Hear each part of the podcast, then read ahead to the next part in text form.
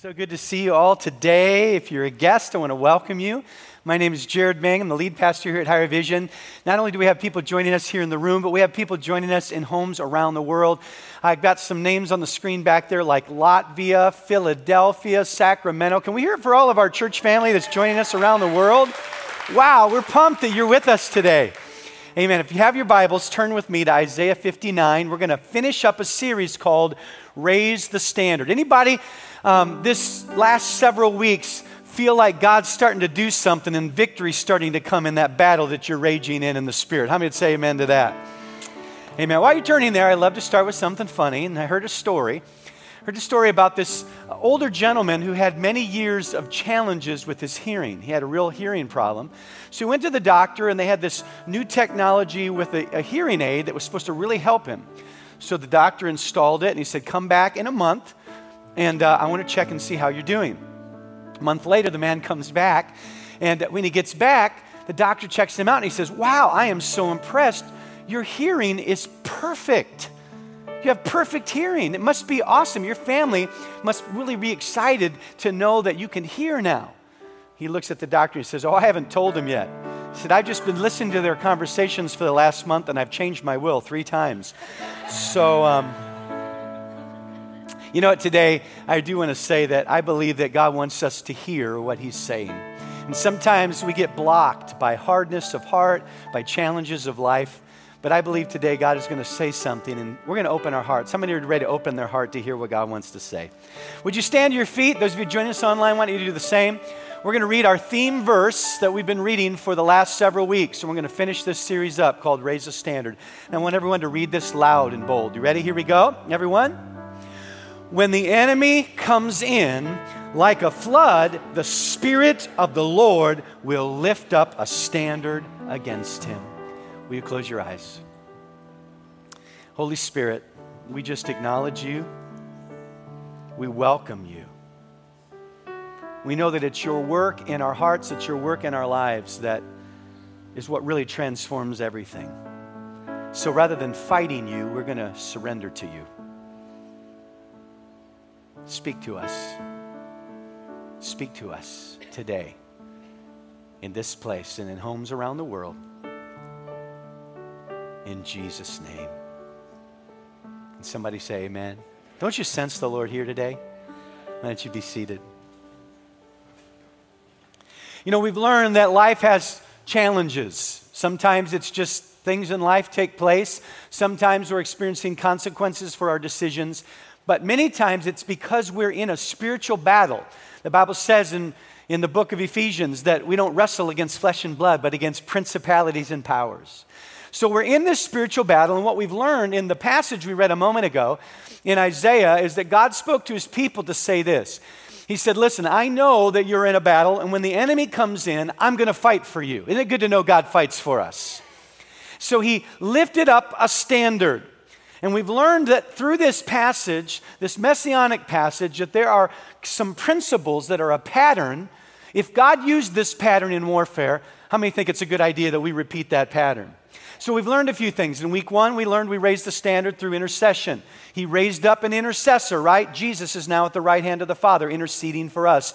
We engage in intercession with him. Secondly, we learned righteousness the pattern of righteousness, that we learn to stand in the authority and the righteousness of Christ that has been imputed to us. We learned in week three that the Spirit is there to lift the standard. Let me ask a question How many of you have invited the Holy Spirit to help you pray this week? Let me ask this question How many of you have been praying in your spiritual language this week?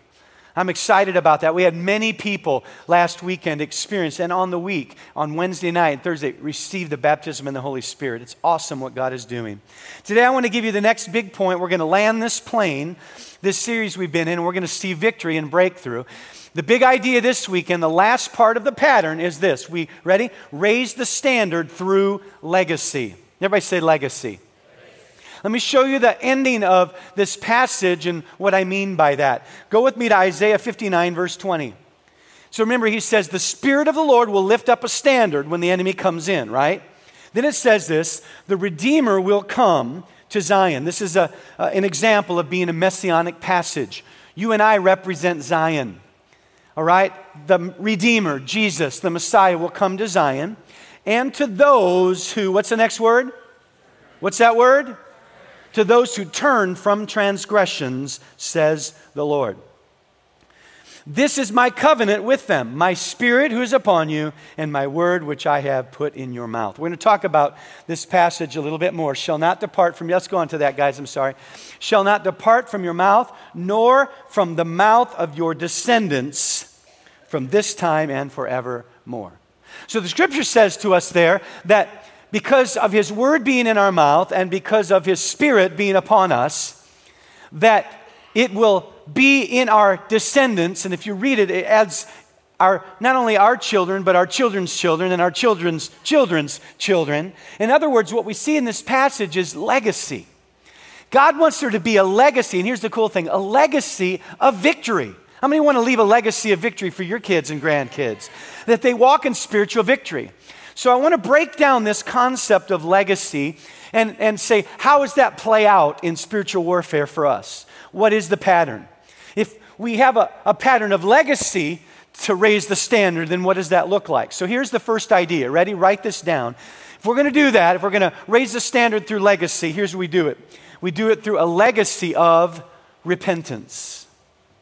A legacy of repentance. Now, where do you get that, Pastor Jared, when you read the passage? Let's go back to the, the passage we're reading here, and it says this. It says, you guys bring up the next part. It says, To those who turn from transgression, says the Lord. And then he goes on to say, This is my covenant. I'll give you my spirit, I'll give you my word.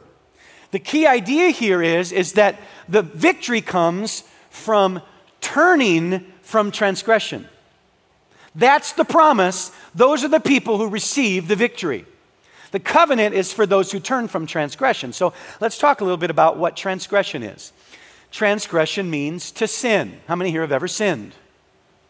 All right. We sin, but here's what that word transgression also means it means to rebel or to break away. And I love what the word repentance means because when we repent of our sins, here's what the word repentance means it means to turn back. Let me ask you a question. How many of you have children? Wave at me. All right. When our children are little and we're walking on the sidewalk, we tell them what? We hold their hand often and we tell them, don't run into the street, right? Because if they go into the street, cars could be coming, they could get hit by a car, it would be a horrible thing. And so if our children transgress, in other words, instead of following the path that we have for them, they revolt from that path, they move from that path to turn away. That's what sin is and they begin to move towards the street, that's transgression. That's what you and I do when we sin. God has a path. What does the Bible say? The steps of a good man are ordered by the Lord or ordered of the Lord. God has a path for you. And listen, He's not some evil God who's up there that just wants to squash all your fun and not let you do anything fun. No, He's trying to get you on the right path because if you're on the wrong path, heading towards the road, there's consequences. The wages of sin is death. So he's trying to save you from going the wrong path and get you on the right path. But when we transgress, we go our way, which is the wrong way. What repentance is, it means to turn back and go the other way. So if you say to your kids, hey, get out of the street, if they're truly repentant, they don't keep running and go, Oh, I'm sorry, and then run into the street and play. You see, there's a lot of people, I think even in churches around the country, that feel like they're repenting of their sins, but really all they're doing is saying, I'm sorry, and then continuing on with what they're doing. And what I want to challenge us with is if we're going to see victory, in spiritual warfare and the battles that we're engaged in, it's not just saying, Oh, God, I'm sorry that I lied about that thing. I feel bad about it. It's not just saying, Oh, I'm sorry. What it is, is it's willing to turn and go the other way. Because true repentance has godly sorrow. In other words, you turn from where you're going and you change directions. I'm going to tell you, key to victory is repentance. In fact, let me show you a good verse in the New Testament. Let's go to uh, a verse that talks about spiritual warfare. And many times we don't realize this. It's found in James chapter 4, verse 7. It says this It says, Submit yourselves then to God, resist the devil, and he will flee from you.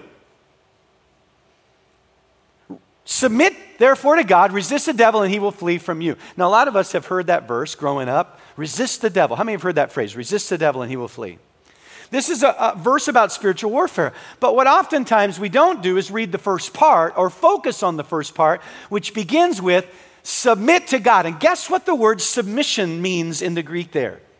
It means to come under the control of, to put yourself under, to arrange under. Let, let me ask this question How many here have ever ridden horses? All right, how many are scared of horses? Come on, when you get on a horse, don't you feel kind of powerful, right? Don't you feel like you want to have a hat and boots and just go, yeehaw? I mean, how many here, when you get on a horse, you can't help yourself. You just want to shout, yeehaw, right?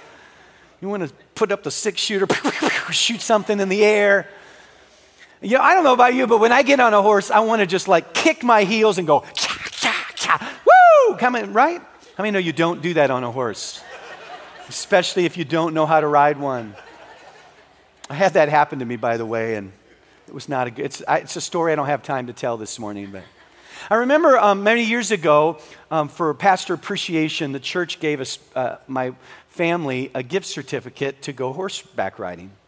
So we went up to this little place off the 210, and we get, you know, we get there, and you know, I'm waiting to get on these horses because I'm, I'm thinking, oh man, it's going to be like getting on, you know, Black Beauty, right? Remember that movie years ago? This big, awesome, amazing horse. We come walking up, and there's all these U shaped horses. You know, it's like there's the head, the shoulders, and then it goes down like this, and then there's the behind. So we just walk over and just get on the horse like this and are sitting down. And, and uh, these horses were trained horses to follow the trail. But how many know there's always one horse? There's always one in a crowd, right? And so as we're riding, I'm the first horse. We're going along. My horse, for some reason, did not want to stay on the trail. It kept wanting to go off on its own. And I was always, you know, doing the, you know, pulling the reins and try, I tried to, that didn't work. And I had to kind of kick, and uh, it was tough to get this horse on the trail. And the problem was, is when I went off track, my kids on their horses went off track too. And what this scripture is saying when we read in Ephesians, or I'm sorry, in James, it says, put yourself under the reins, come under the control, the guidance, the leadership of God. Then, in other words, when you repent and quit running your way and to surrender to God's way, then you can resist the devil and he will flee. And a lot of people are struggling with victory and breakthrough in spiritual warfare, and it's because our mentality is sorry, and we keep on running into the street. I'm going to keep on doing what I want with my finances. Even though God says I'm supposed to honor Him with my tithe. I'm sorry, God, I wish I had more faith. And we just run into the street. And then we wonder when we go into battle spiritually for our finances, we don't see breakthrough. Because submit to God, then resist, and He will flee. Somebody say, Amen. You see, I want to tell you today what God's trying to teach us is we raise the standard and we pass a legacy down of victory for our children. But one of those principles has to be repentance. Oh, that we would be a people of repentance. Oh, that we would be people not just quick to say, I'm sorry, but quick to turn, humble our hearts. What does God say?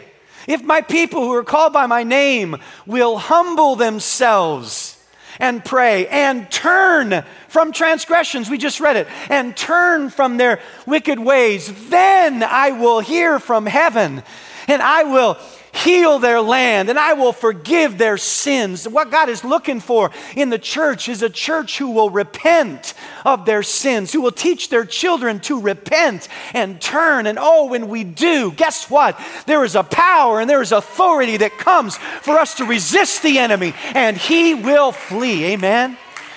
Amen. I feel like preaching this morning. Anybody ready for victory? a legacy of repentance. Let me give you the next thing we read in this passage, and that is a legacy of the Word. The next part of this breakthrough of raising the standard is a legacy of the Word. Let's read what it says in Isaiah uh, 59 21. He says, Turn from your transgressions. These are the ones that I will give my covenant to. This is my covenant with them. And then look what he goes on to say My spirit who is upon you, and what? My words which I have put in your mouth. That's the key to victory. It's another pattern in this breakthrough. It's not just repentance, it's not just intercession. It's interesting because right there we see two things the Spirit and the Word.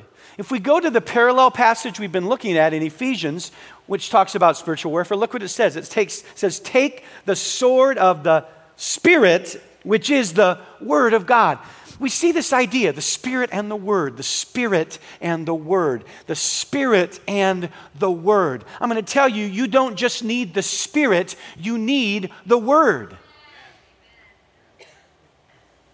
I want to take a verse that was given to Joshua, this, this message given to Joshua in Joshua chapter 1, verse 8.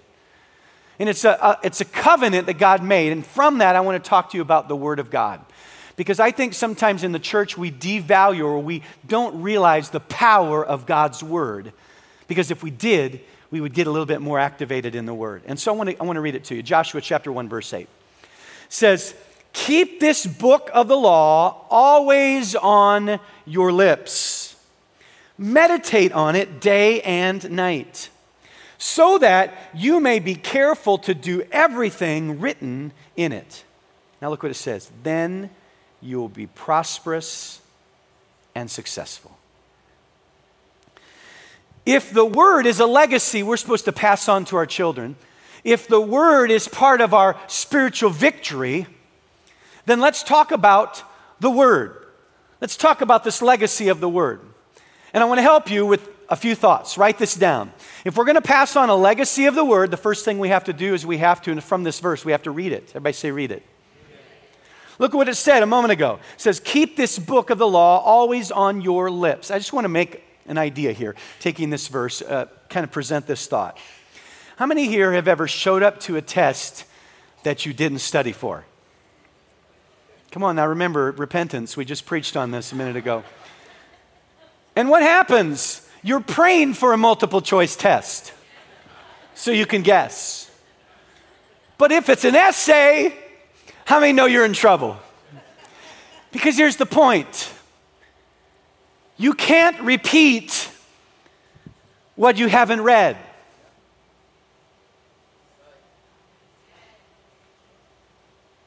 If the word, the sword of the Spirit, which is the word of God, is the key to victory, you can't repeat what you haven't read.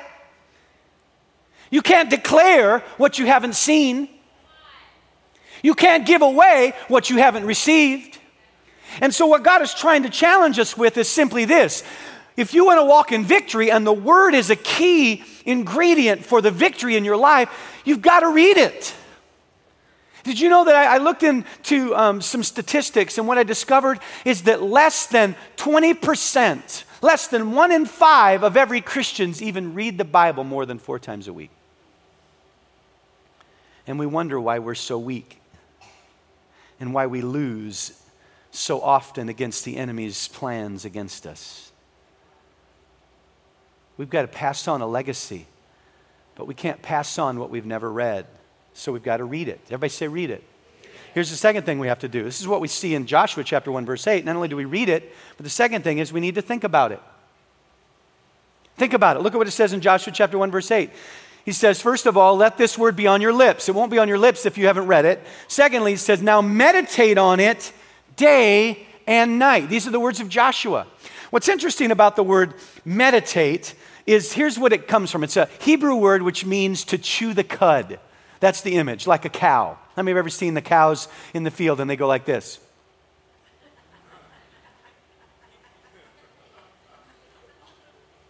What are they doing? Now, it's kind of gross.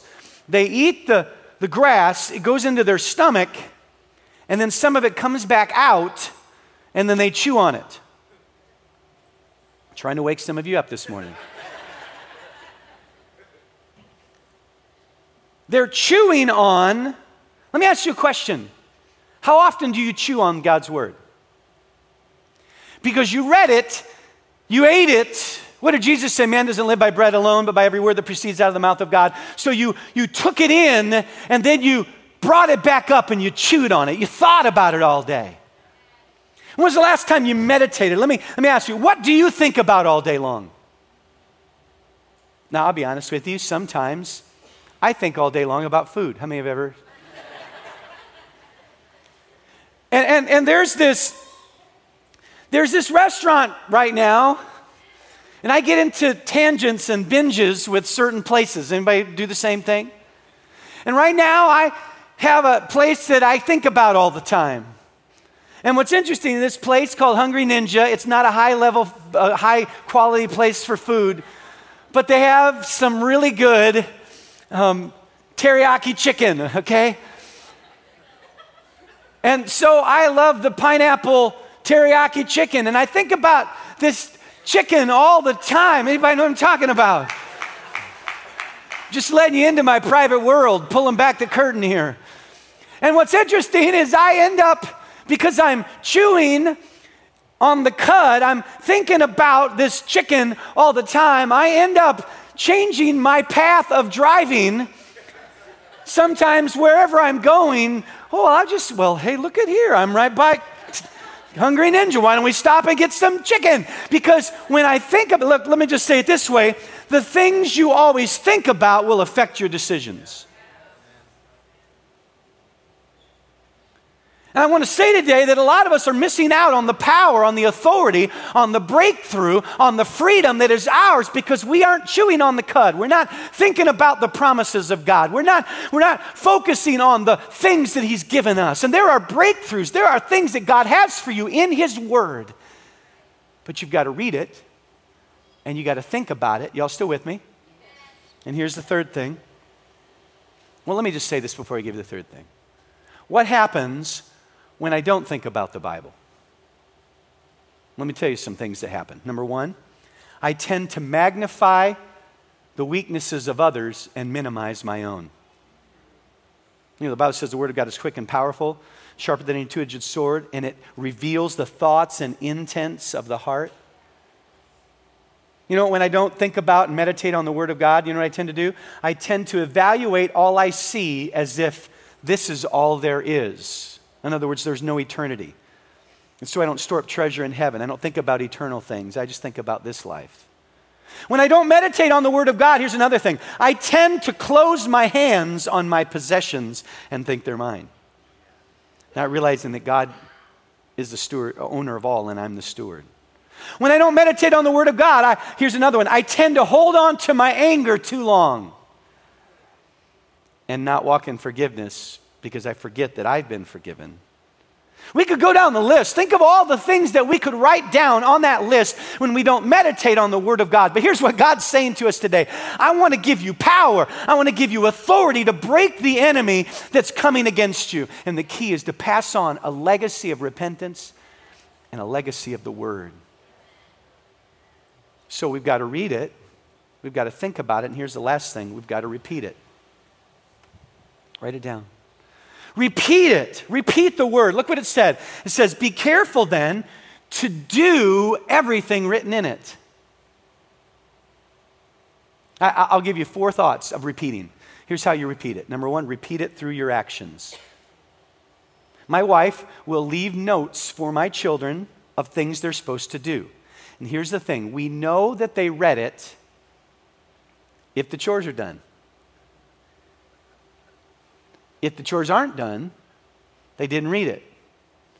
Because when you read it, when you think about it, then you repeat it through your actions. Here's another way to, to repeat it is repeat it to my children. Do you know the Bible says that we're supposed to tell our kids his commands when we're walking down the road, when we're sitting on the bed? that we're supposed to repeat it. We're supposed to tell them. We're supposed to help them to understand. We just read a moment ago that he said, My word that is in your mouth shall be in the mouth of your children and your children's children and your children's children, children from this time and forevermore. God wants us to repeat his promises. I want my son Hudson, who's sitting in the front row, to repeat his promises. I want him to know the word, but I've got to read it, I've got to think about it, and I've got to repeat it if he's going to repeat it. He'll never repeat what he's never heard. He'll never do what he's never been taught. He'll never do what he hasn't seen modeled. God wants us to repeat it. Repeat it through our actions. Repeat it to my children. Here's another one repeat it to myself. I want to tell you, this is a big one. Maybe you're walking in sickness and you're struggling and you need to build your faith. What does the Bible say? Faith cometh by hearing, and hearing by the word of God. So, one of the greatest ways you can build your faith is to get into the word and begin to say, Oh, I don't feel good today, but guess what? Um, every morning I wake up, there is new mercy. Because the Bible says new mercies are every morning. Oh, wait a minute. There's a promise which says, By his stripes I am healed. So, God, I thank you that there's healing for me because your word says, By his stripes I'm healed. So, I receive my healing in Jesus' name. There are promises but we forget his promises. Repeat it to your children, but repeat it to yourself. Some of you need to repeat to yourself, I know I'm struggling, but wait a minute. The word says, Greater is he that is in me than he that's in the world. Wait a minute. The word says, I can do all things through Christ who strengthens me. Wait a minute. The word says, I need to remember that I am more than a conqueror through him who loves me. Oh, repeat it to yourself. And here's the last thing repeat it to the enemy. How did Jesus fight the enemy? He went into the wilderness, the Bible says, to be tempted. He fasted for 40 days, and the, and the devil shows up to tempt him, and he says, Turn that stone into bread. And what does he do? He doesn't fight on his own. He looks and he says, Wait a minute, devil, you're coming at me trying to get me to be tempted because I'm so hungry to turn that stone into a, into a Krispy Kreme donut. Well, forget you. Because the Word of God says, It is written, Thou shalt not live by bread alone, but by every word that proceeds out of the mouth of God. It is written. You know what? Some of us need to start declaring to the enemy what God has said about him. Some of us need to start declaring to the enemy what God has said about our families and our futures and our destiny and this world. Repeat the promises of God. Amen? That's good preaching. Amen. And when you do, when there's a legacy of repentance, when there's a legacy of the word in, in Joshua, what did we read? Then you will be what? Prosperous and what? Successful. I'm going to tell you, the word is powerful. I want to read a verse to you, and I want to bring this sermon to a close. It's found in 2 Timothy chapter 3, because we need repentance. We need to pass that on to our families. We need to be people of repentance. But not only that, we need to be people of the word. It's sad to me. I believe the church is the most unprepared, biblically illiterate church that we've ever seen. And yet, there are more Bibles in the world. You can have a Bible with you every moment of the day. It's called YouVersion on your phone, it's free. So, so many Christians don't read. And here's the problem. It says in 2 Timothy 3:15, it says, all scripture is inspired by God and is what? It's useful. The Bible is useful. The Word of God is useful to teach us. Now, look what God does with it. God uses it to what? Prepare and equip His people to do every good work. Let me ask a question. How many of you have ever had a dream where you showed up to school and then you realized in the dream you were wearing your underwear? Come on, how many know I'm talking about? Anybody have one of those moments? You show up and you're sitting in class. This, for some reason, this dream supposedly happens to lots of people. And you're sitting in class, you're looking around, and then you go, I'm only wearing my underwear. How many of you have ever had a dream like that? Maybe in school. Only five? Wow.